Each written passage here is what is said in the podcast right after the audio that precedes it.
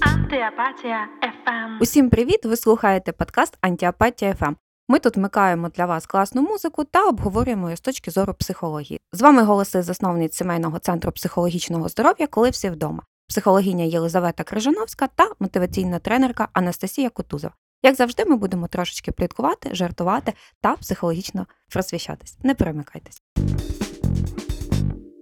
Всім привіт! Сьогодні ми говоримо про дуже цікаву і мені здається дуже дуже актуальну тему. Тема гіперопіки Я ще не знаю, а я, але я думаю, що ми сьогодні поговоримо про гіперопіку не тільки в сім'ї, але й трошечки ширше зачепимо цю тему, тому що мені здається, що під час війни вона стає досить актуальною, коли ми постійно турбуємося про людей. Ну знаєш, типу про своїх рідних, про інших людей, навіть про незнайомих людей. І воно е, ну десь мені здається формує жилку, якби якщо так можна сказати, жилку гіперопіки. Ти хочеш щоб зрозуміти, що там відбувається з людьми, і що взагалі з ними, і це постійно тренує нас е, опікати. Також ми сьогодні послухаємо дуже дуже круту музику. Це буде в нас Майкл Джексон, це буде в нас Елвіс Преслі, це буде Брідні Спірс, моя улюблена. Буде весело, буде цікаво. Ми поспілкуємось, а ще послухаємо живу музичку від людей, які взагалі-то постраждали від гіперопіки. Отже, давайте почнемо.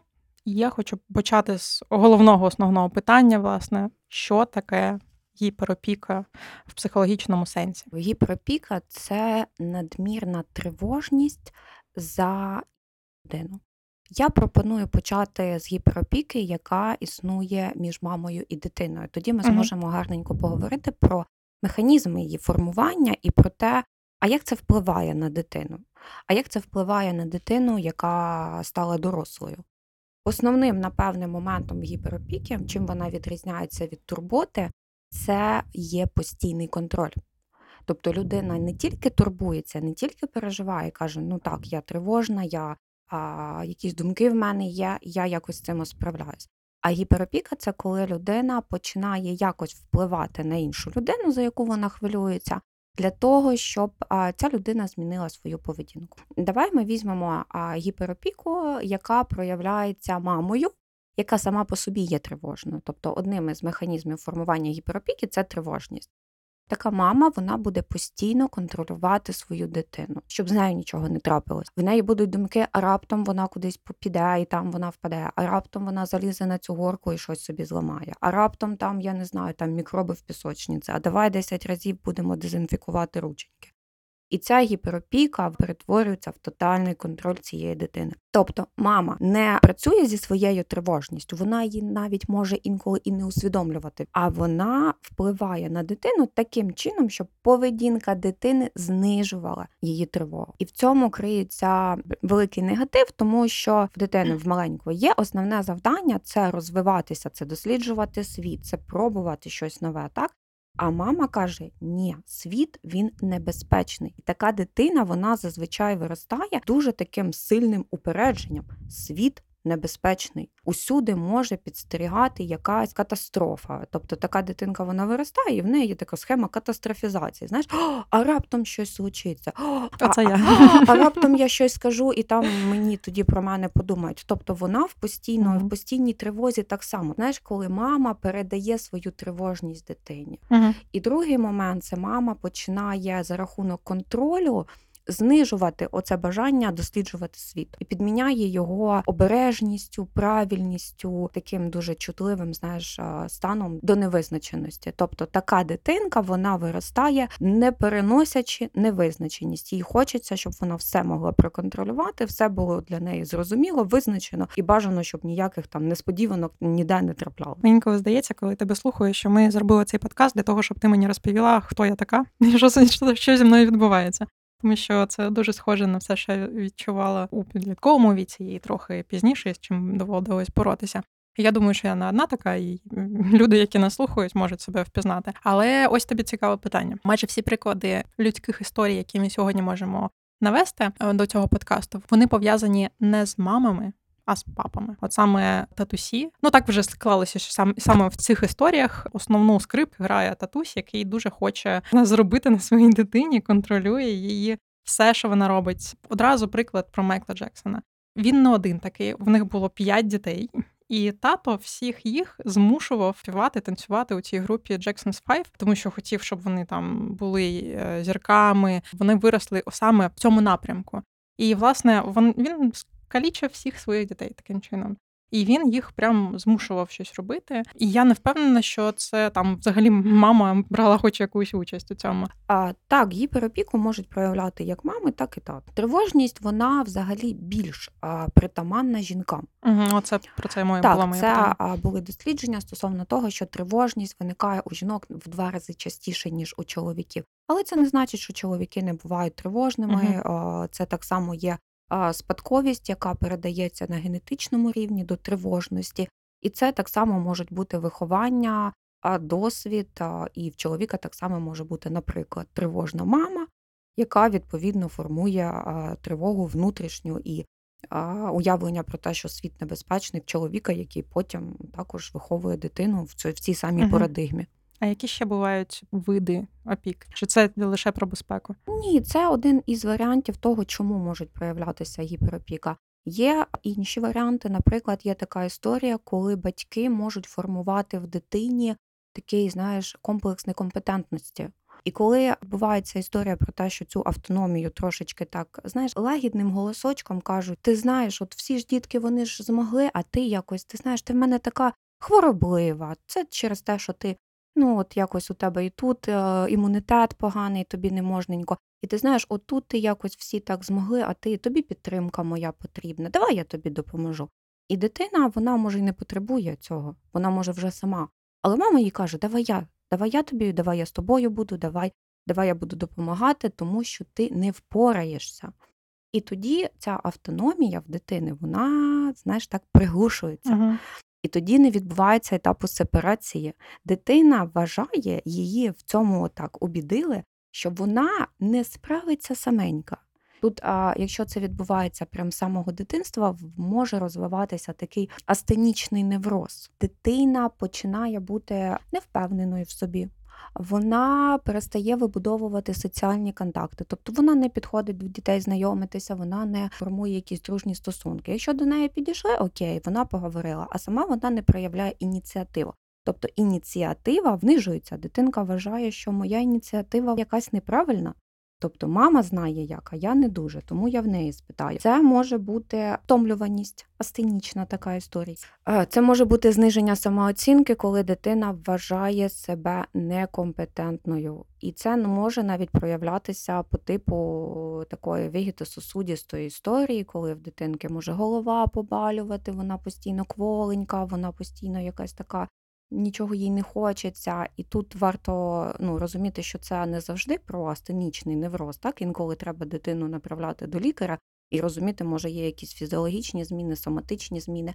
Але інколи це якраз є проявом того, що мама а, цю компетенцію просто подавила. Неспроможна бути без мене. Ти не спроможна на це.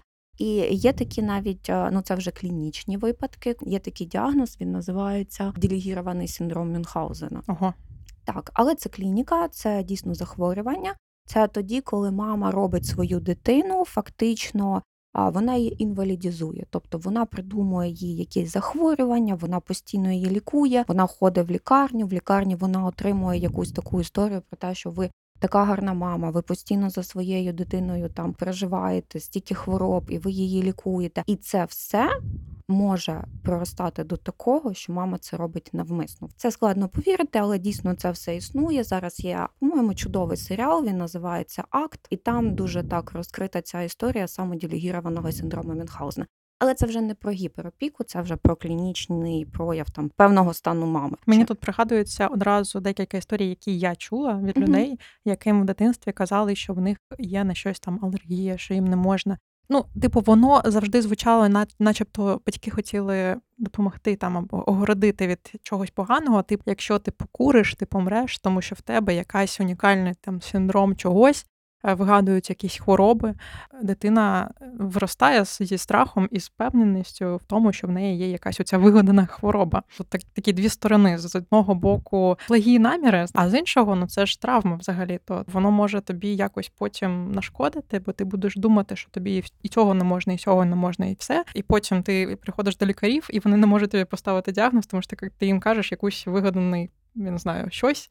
От, і взагалі вони дивляться на інші симптоми, ти не можеш їм нормально про це розповісти. Ну, коротше, це ненормальна ситуація, мені здається, абсолютно. Звісно, це є ненормальна ситуація, але тут треба розбиратися, знаєш, прицільно по ситуації. Якщо в дитини дійсно слабкий імунітет, наприклад, вона народилася з якимись певними проблемами, то звісно це нормальна історія, що мама турбується, мама піклується, вона знає, що дитина є вразливою до якихось моментів, і так вона буде ну більш тривожною, тому що це це нормально. Ну, так, але е, тут е, це саме про навмисне вигадування, так. щоб дитина щось не робила, чого не хочуть батьки. Так, тоді дитина не сепарується, тоді, тоді дитина потребує постійної підтримки, постійної допомоги. Мама постійно біля неї, вона не може виходити на роботу, бо дитина хворіє, і це доходить до того, що мама не може бути окремо від дитини. Вона постійно повинна піклуватися про цю дитину. Це ще дуже такий цікавий момент був, по-моєму, показаний. А хто дивився серіал Гострі предмети? Угу. Там теж була мама, яка якій потрібно було піклуватися про дитину, і це теж був клінічний випадок. Це теж такий гарний. Ну, там взагалі якась клініка у всіх персонажів. Ну я не думаю, що ми прямо зараз будемо в цей серіал заходити, але от делегірований синдром Мюнхгаузена там дуже круто показує цю картину. Знову таки, ми повинні дуже чітко розмежовувати маму, в якій дитина народилася з якимись певними проблемами, і яка дійсно все робить для цієї дитини. І мама, яка просто за, за, заводить дитину у ситуацію, що ти постійно потребуєш моєї підтримки, тому що в тебе стан здоров'я в дитини, стан здоров'я більш-менш нормальний, а лікарі не знаходять ніяких патологій, але мама все одно продовжує там водити по всіх лікарнях, якщо не знаходить там у кардіолога відхилень знаходив uh-huh. іншого, і хоч маленький, починає лікувати, і це постійно відбувається на протязі років. Тоді да, тоді це проблема. Я думаю, що на цьому ми можемо якраз згадати вище згаданого Майкла Джексона, який е, мав дуже хворобливе життя. Пам'ятаємо, як він виглядав перед смертю своєю, і він mm-hmm. досить рано помер. Я не хочу якось там фактично обговорювати його життя, але ми знаємо, що те, що він робив, його маєток, оцей Неверленд, його іграшкові кімнати, це все було про те, що він дитина він взагалі не виріс. Багато хто називає його там педофілом, намагається е, звинувачувати. Це не доведено, але є свідки про те, що йому подобалось тусуватися з дітьми. Типу з підлітками, ймовірно, це тому, що він був на їхньому рівні розвитку. Він так і не сепарувався. Це було теж про те, що його контролювали все життя, не давали йому змоги самостійно рухатись по життю. Взагалі він ну його кар'єра побудована, тому що йому так сказали робити. І ані шагу, ані кроку вліво вправо йому не можна було. І, в принципі, це життя було коротким, хворобливим і абсолютно не самостійним. І весь свій здобуток матеріальний, який він лишив, це теж про дитячу якусь історію, про те, що дитина як себе не стала дорослою, вона просто купувала оці всі дитячі речі собі якомога більше, тому що от такий рівень розвитку. І тепер купа людей сперечається за за його статки, в тому числі його батьки, які мені здається зробили яку нехорошу історію для своїх дітей загалом, і конкретно для людини, яка стала, начебто, з одного боку поп-королем, як ми його знаємо, а з іншого боку, закінчила своє життя досить швидко, постійно живучи на таблетки без імунітету, без можливості рухатися без лікарів. Мені здається, це дуже схоже на те, що ти розповідаєш. Того, що пишуть біографи, це дуже схожа історія. Я пропоную тут зробити музикальну паузу. Ми послухаємо безсмертний хіт Майкла Джексона, один з багатьох. Повернемося до вас, продовжимо цю тему.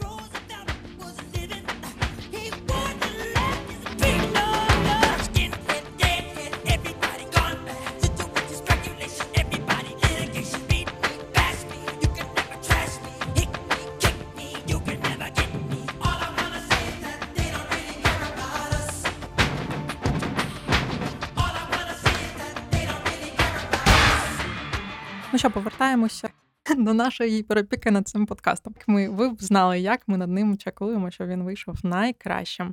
Будь ласка, підписуйтесь і рекомендуйте його, якщо вам подобається. Ми вже поговорили про опіку від тривожності батьків, про опіку, коли батькам здається, що дитина не самостійна і вони не хочуть її відпускати. Що далі? Далі ще є один такий від гіперопіки, який називається Треба робити все правильно. Це історія про те, що є якийсь певний тип виховання дитини, який мама вважає правильним. Раніше це був дуже актуальний, там це виховання по доктору споку. Тобто, треба дитину годувати по годинах, треба дитину там не підходити, якщо вона плаче хай вона сама вчиться заспокоїти. Там було багато-багато всього. І дійсно було багато батьків, які брали цю книжечку і вважали, що вони роблять найкраще для своєї дитини, тим, що вони беруть якийсь метод виховання, який є признаним, і відповідно на ньому будують свої стосунки з дитиною. І тут є багато питань, тому що, по-перше, не існує якогось типу виховання, який би підходив всім дітям. В них е, різні темпераменти. І відповідно, ми, як батьки, повинні бути дуже чуттєвими до того, яка саме в мене дитина. Мені здається, от е, цікаво, чому будемо так казати, мама читати, не знаю до кого це е, від кого це буде йти. Але як вони у них в голові взагалі ця логіка будується про те, що я не знаю, як правильно, і тому мені треба зробити не себе правильним, а дитину чомусь зробити правильною. Ну дивись, бо це може бути проекція. Тобто, якщо мама в чомусь переживає, що вона є, умовно кажучи, поганою, вона думає, так, от зі своєю дитиною я точно зможу зробити так, що моя дитина буде такою, як треба. реалізуватися через свою дитину. Ну, в якомусь сенсі, знаєш, знизити рівень своєї соціальної тривоги через те, що в мене дуже правильна, гарна, вихована, вічлива і зручна для соціуму дитина. У мене була така бабуся, чому була, вона є, яка постійно мене питала: а що ж про мене скажуть її там якісь знайомі, яких я навіть не знаю. І я така в сенсі бабусь, мені пофігу, чесно, я не знаю. Ну, яка різниця, що про мене скаже людина, яку я не знаю. А для неї це так було важливо, щоб вона. Бо е, ці люди знають мене лише через її розповіді. Їй було важливо розповідати. Вона навіть вигадує. Вона досі, мені здається, вигадує, ці історії такі, як їй здається, сподобаються її знайомим. Це дійсно існує. Ну і для мами це дуже дуже важливим. І ну тут треба розуміти, що мама робить це для дитини. Вона вважає, що так буде найкраще. Що дитина повинна дотримуватися соціальних норм, і це теж ок. Що дитина повинна бути там, умовно кажучи, там правильною, і це теж ок. Але коли цього забагато, в дитини виникає, по-перше, сильно компульсивний розлад, це коли постійний страх там не знаю, заразитися, якісь мікроби є, і це може бути легко виражено, а може бути знову таки, ми з тобою заходимо до клінічних проявів. Це коли людина миє ручки, а там вже, вибач, мені кожа змита. І тоді це да, це клінічна історія. Все, про що ми говоримо от сьогодні, це все може бути від маленьких проявів і якогось легкого дискомфорту для внутрішнього стану людини до клініки. То ми повинні тут чітко розділяти, що це все є такий спектр по якому людина ну, пересувається. Так, так. І відповідно, якщо мама була тривожна, це не значить, що людина 100% буде тривожна. В кожної дитини є свій такий генетичний, по-перше, потенціал. По-друге, її особистість. І не всі діти, які виростають у тривожної мами, стають тривожними. Є хто зможе з цим впоратися, є хто може до цього адаптуватися, потім якось передивитися до свої психолога прийти, наприклад, так, в центр, коли всі вдома. 100% передивитися свої якісь погляди і сказати: ну так, світ, в принципі, може бути і небезпечним, але я з цим впораюся. У мене є там свої якісь копінги, механізми, як я можу адаптуватися під це. І цю схему перекрити. А може людина дійсно по цій схемі тривожності проростати далі, далі, далі, і заходити до того, що вона приходить в соціальну ізоляцію. Вона не виходить з дому, бо вона ну дуже переживає, що про неї подумають. Тобто uh-huh. тут варіантів розвитку маса, і тому ми всі індивідуальні, і тому ми всі, знаєш, є окремою окремою історією завжди. Як це буде проявлятися на цій конкретній дитині, от цей конкретний досвід, залежить від дуже багатьох факторів. Але типовим, от для такого я правильна мама, і в мене правильна дитина, це так, це тривожність. Це соціальна тривожність, це обсесивно-компульсивні думки. Це може бути така, знаєш, схема, коли не розвинена ідентичність. А я не знаю, що мені подобається. А я не знаю, що мені приємно. А я не знаю, яка я. От я знаю, як мене оцінюють, і я знаю, як бути правильною. А якою я є всередині, я не знаю. І більше. Я навіть боюся проявлятися от таким от спонтанним світом, тому що мені тривожно, що мене не приймуть. І тому вона є зручною, але чи зручно це для неї?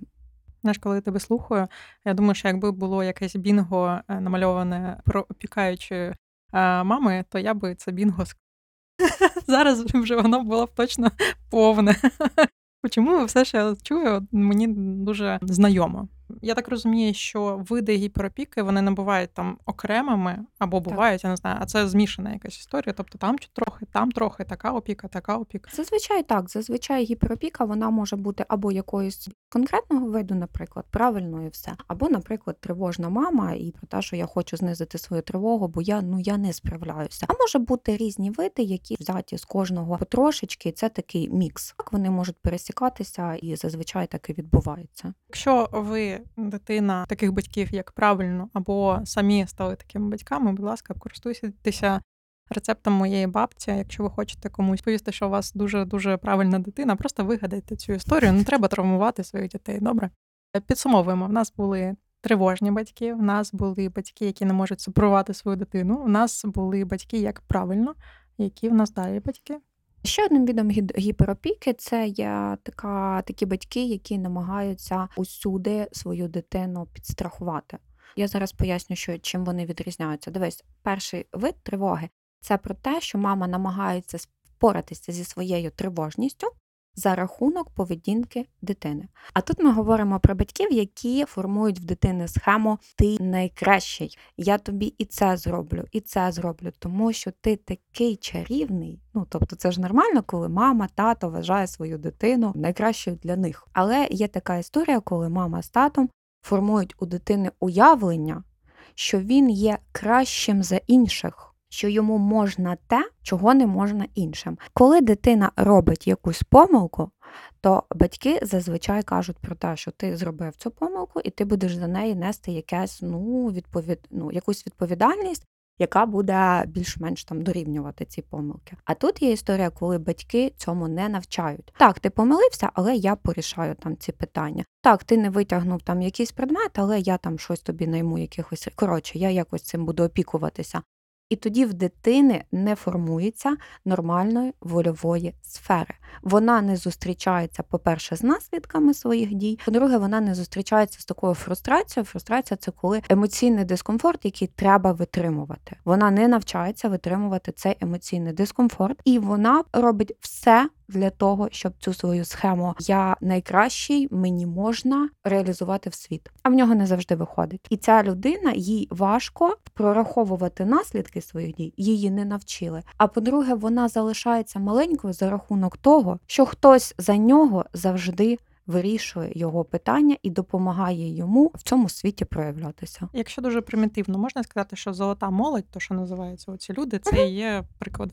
Фактично так. Фактично так. Да. У цієї дитини формується упередження, що мені можна все. Чітко. А потім вона суддею стає і когось вбиває, і нічого їй за це не буде. Тут ти ще розумієш, якщо ми кажемо там прям залета молодь, тут є зворотня, зворотня історія.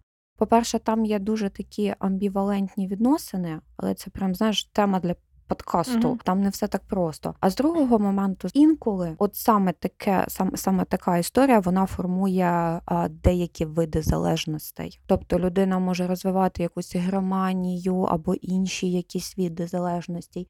І це не про те, що залежність це 100% формується так, у жодному випадку ні. Але є якась певна історія, коли такі діти можуть формувати різні різні різні види угу. залежностей. В будь-якому разі ми не призиваємо грести всіх під один якийсь формат. Всі люди різні, різні, але от в тому стереотипному значенні, то це от такий приклад. Угу. Добре, ми тут проговорили зараз про батьків, які страхують свою дитину постійно. Які в нас ще залишилися? Зараз я хочу поговорити про один з найцікавіших, напевне, відів гіперопіки інфантильні батьки. Я пропоную зараз екскурс в історію іншої людини, відомої нам. Ми послухаємо музичку і поговоримо потім про останній наш тип, який я дуже дуже чекаю. Я хочу нагадати е, нашим слухачам, що нещодавно Брітні Спірс стала самостійною людиною у своїй чи 40, чи 50 років, я не знаю, скільки їй зараз, вже досить багато, якщо чесно, ну, там за 40. І вона лише нещодавно звільнилася від свого батька, який був її опікуном, і є різні думки на цей рахунок, але загально люди так собі прийняли, що їй не можна було майже нічого, що все її життя було підконтрольно цьому батькові, який казав їй, коли вона може вийти з дому коли вона може записати відео в інтернет, чи може вона бачитися зі своїми дітьми власними чи ні? Може вона виходити заміж чи ні? Жінка дуже доросла, дуже відома жінка сиділа вдома і чекала, поки її тато дозволить їй побачитися з її дітьми або вийти заміж, або прийняти будь-яке інше рішення про себе у своєму житті. Ми дуже радіємо за Брітні Спір, що вона нарешті звільнилася. Поки що зі сторони, те, що я бачу відео, які вона записує, вона, начебто, намагається надолужити цей час і повзрослішати. Це дуже дивно звучить, але от те, що я бачу, мені здається, саме так виглядає. І я дуже сподіваюся, що в неї все вийде. І Вона це дорослішання досягне ніколи не пізно. Давайте послухаємо цю неймовірну жінку з неймовірним життям і трошки її підтримуємо.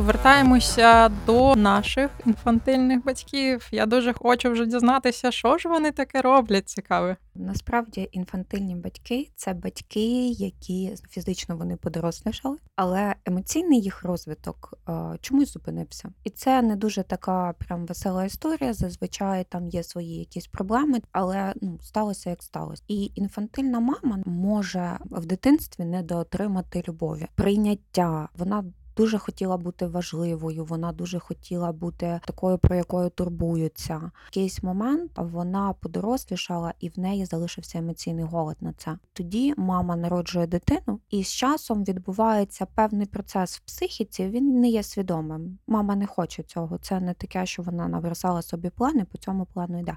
Ні, це просто робить її психіка без її розуміння вона намагається доотримати ці свої потреби від своєї дитини. Вона дуже хоче, щоб її дитина любила, щоб її дитина підтримувала. Начебто, це ну нормальна ситуація. Ми всі хочемо, щоб наші діти нас любили. Але питання виникає тоді, коли дитина починає сепаруватися, і дитина зазвичай сепарується на відчутті агресії, роздратування, Тобто оця криза трьохлітки, дитина кричить: Я сама підійди, я не підходь до мене, я справлюся, я сама можу там зав'язати собі шнурки.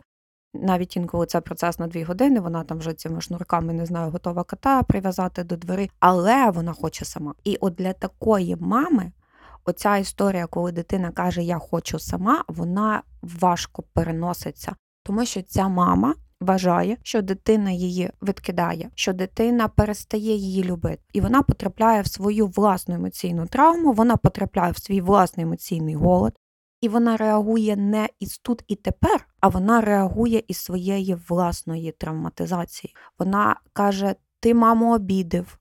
Мама, мамі погано, мама, значить, з тиском, у мами серце, мама плаче, мама розстроєна. І вона, замість того, аби дати дитині проявити цю агресію і вийти на самостійність, вона її починає підміняти провиною. Ця дитина починає себе відчувати, наче я погана. Я щось зробила для мами таке погане. І вона дуже швидко усвідомлює, проводить такі паралелі, що я і моя автономія є небезпечною і поганою для моєї мами. І ця агресія в дитині подавляється. Потім вона в такому стані росте, вона виходить на інший етап сепарації, тобто там, де мама взагалі вже там, знаєш, десь одну годину-дві на день, а все інше це підлітки, друзі. Але для мами це також про те, що її. Відкидають, мама не може це пережити. Вона починає там ревнувати, вона починає втручатися в діла цієї дитини. Її забагато, вона як гелікоптер постійно над цією дитиною, з ким ти дружиш, а що це за людина? А давай я з тобою піду, коли ти підеш з друзями на футбол. Ну тобто відбувається процес, де мама вклінюється в це життя цієї дорослої вже дитини. І процес сепарації відбувається або через якусь е, вибухову ситуацію, коли дитина вже не витримує і розуміє, що треба щось з цим робити, або ще гірше не відбувається взагалі. Тобто ти бачила колись, або може чула такі історії, коли там дорослий чоловік, йому там 40 років, він ніколи не був одружений, він все життя живе з мамою, він там може трошки побухує, але вони все життя разом. Нікого у них, крім них, немає. Тобто, це така діада. Я буквально вчора спостерігала таку картину: дорослий, дорослий син, мама, вони сидять там щось і розкладають свою їжу, їдять, і це дуже виглядало навіть з першого погляду, зрозуміло, що їм не дуже цікаво разом. якщо чесно. Це діада, да. Тобто їм добре разом. Нікого в їхньому житті їм не треба. Тобто йому або їй дитині їм угу. хотілося сепаруватися. їм хотілося мати сім'ю, дітей. Ну тобто, це ж якраз таки про окреме доросле життя. Але завдяки певним механізмам, завдяки певним впливам, маніпуляціям, ця дитина відмовляється від своєї автономії, відмовляється від свого життя, вона не уходить від мами, і вона фактично все своє життя присвячує тому, аби в цих відносинах функціонувати.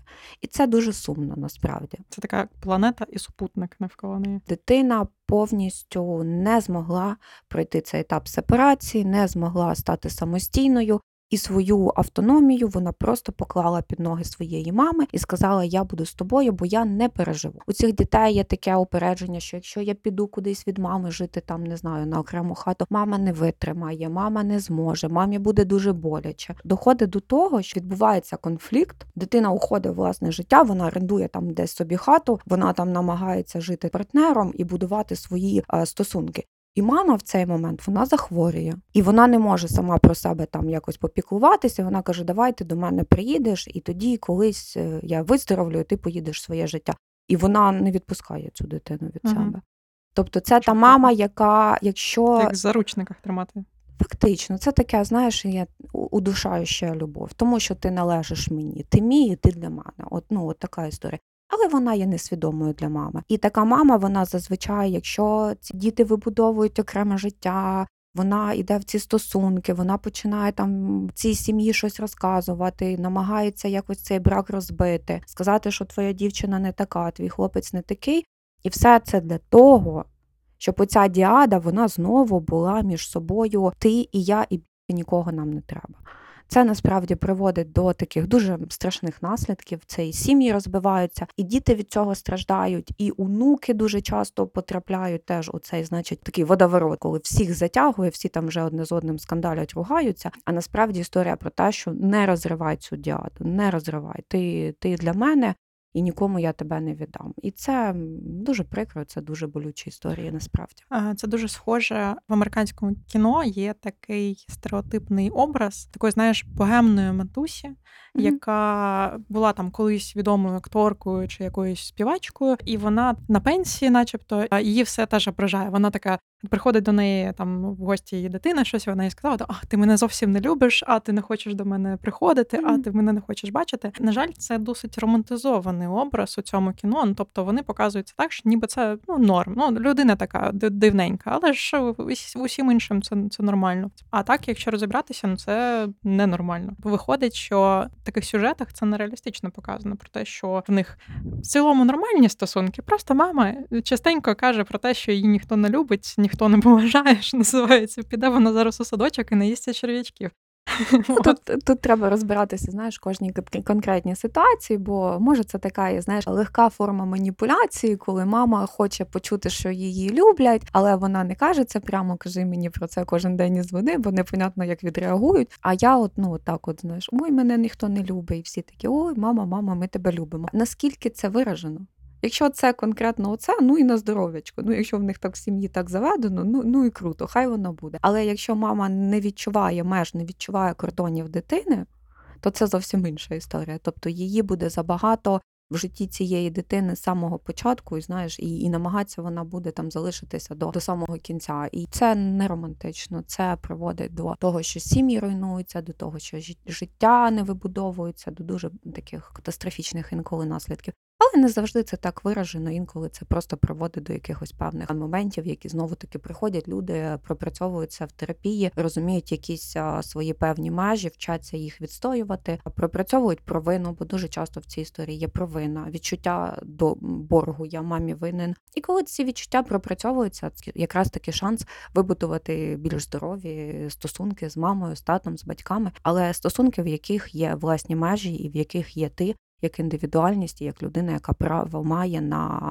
власне життя, на власний простір. Якщо чесно, я зараз пригадую, що я доволі, багато людей спостерігаю, такі е, парочки, Мгм. які ходять явно там старша жіночка, молодша жіночка, і вони схожі, вони то тупо однакові, вона одягнуті. Оці, оце волосся таке простеньке, зав'язане десь позаду одної і в іншої. Завжди це, наче не знаю, вони якісь двійнятка. Це лякаюче, якщо чесно, ти дивишся, і це ну це ненормальна історія. Ти бачиш, е, що якась молода жінка виглядає як стара жінка, і вона така покірна.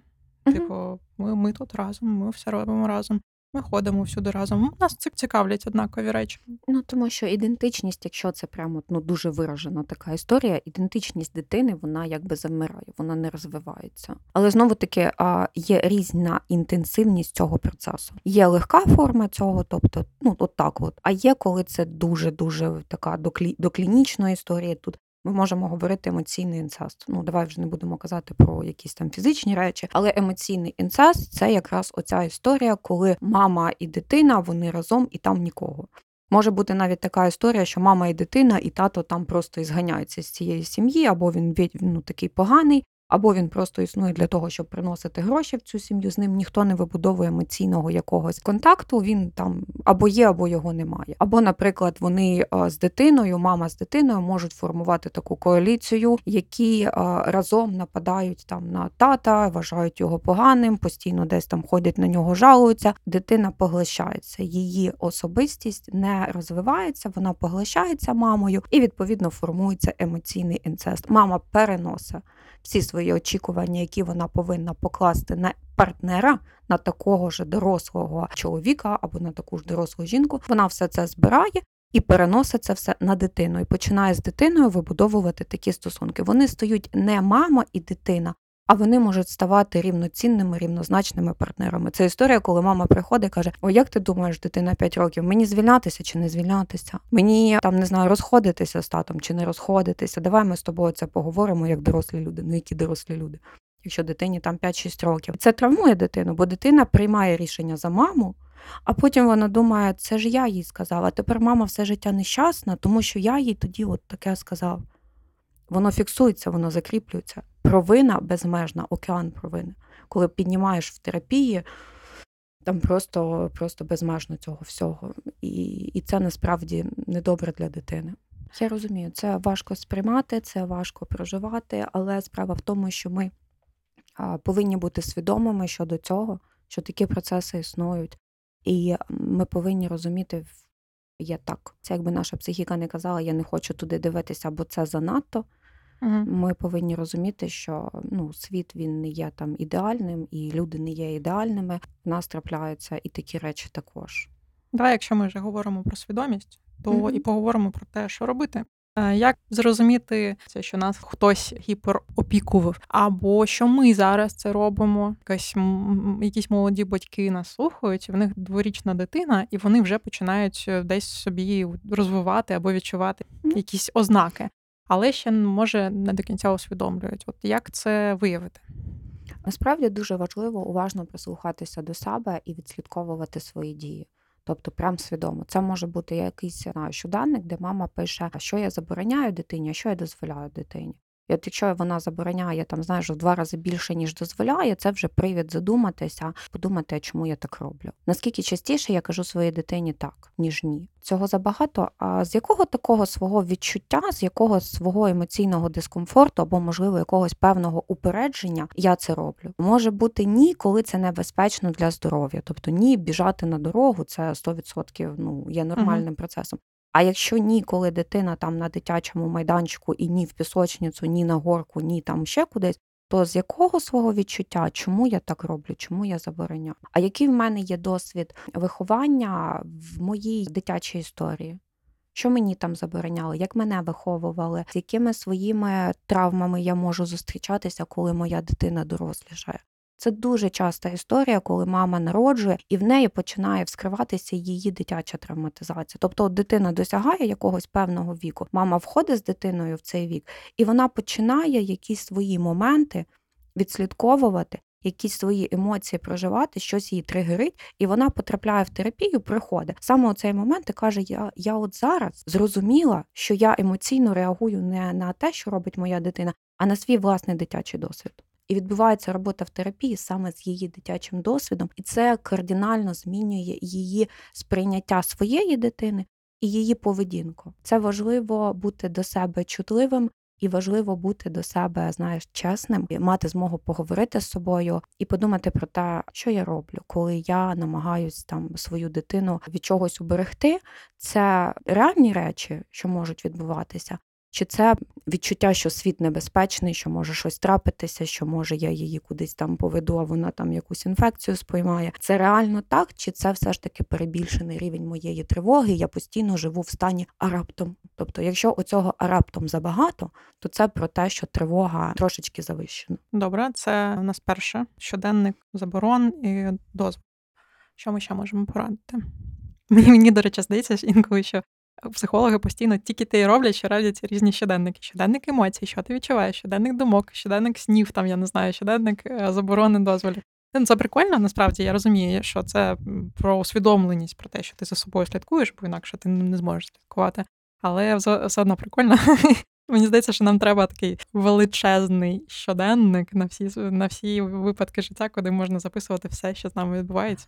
Насправді щоденники це така історія, коли ти їх починаєш вести, ти відслідковуєш якісь певні речі за собою. І щоденники це не те, з чим працюється там роками. Угу. Ну тобто, це може бути якась одна конкретна тема, де дійсно можуть бути роки припрацювання, але зазвичай це крута штука для того, щоб повернутися, побачити, написати і переусвідомити якісь речі про себе.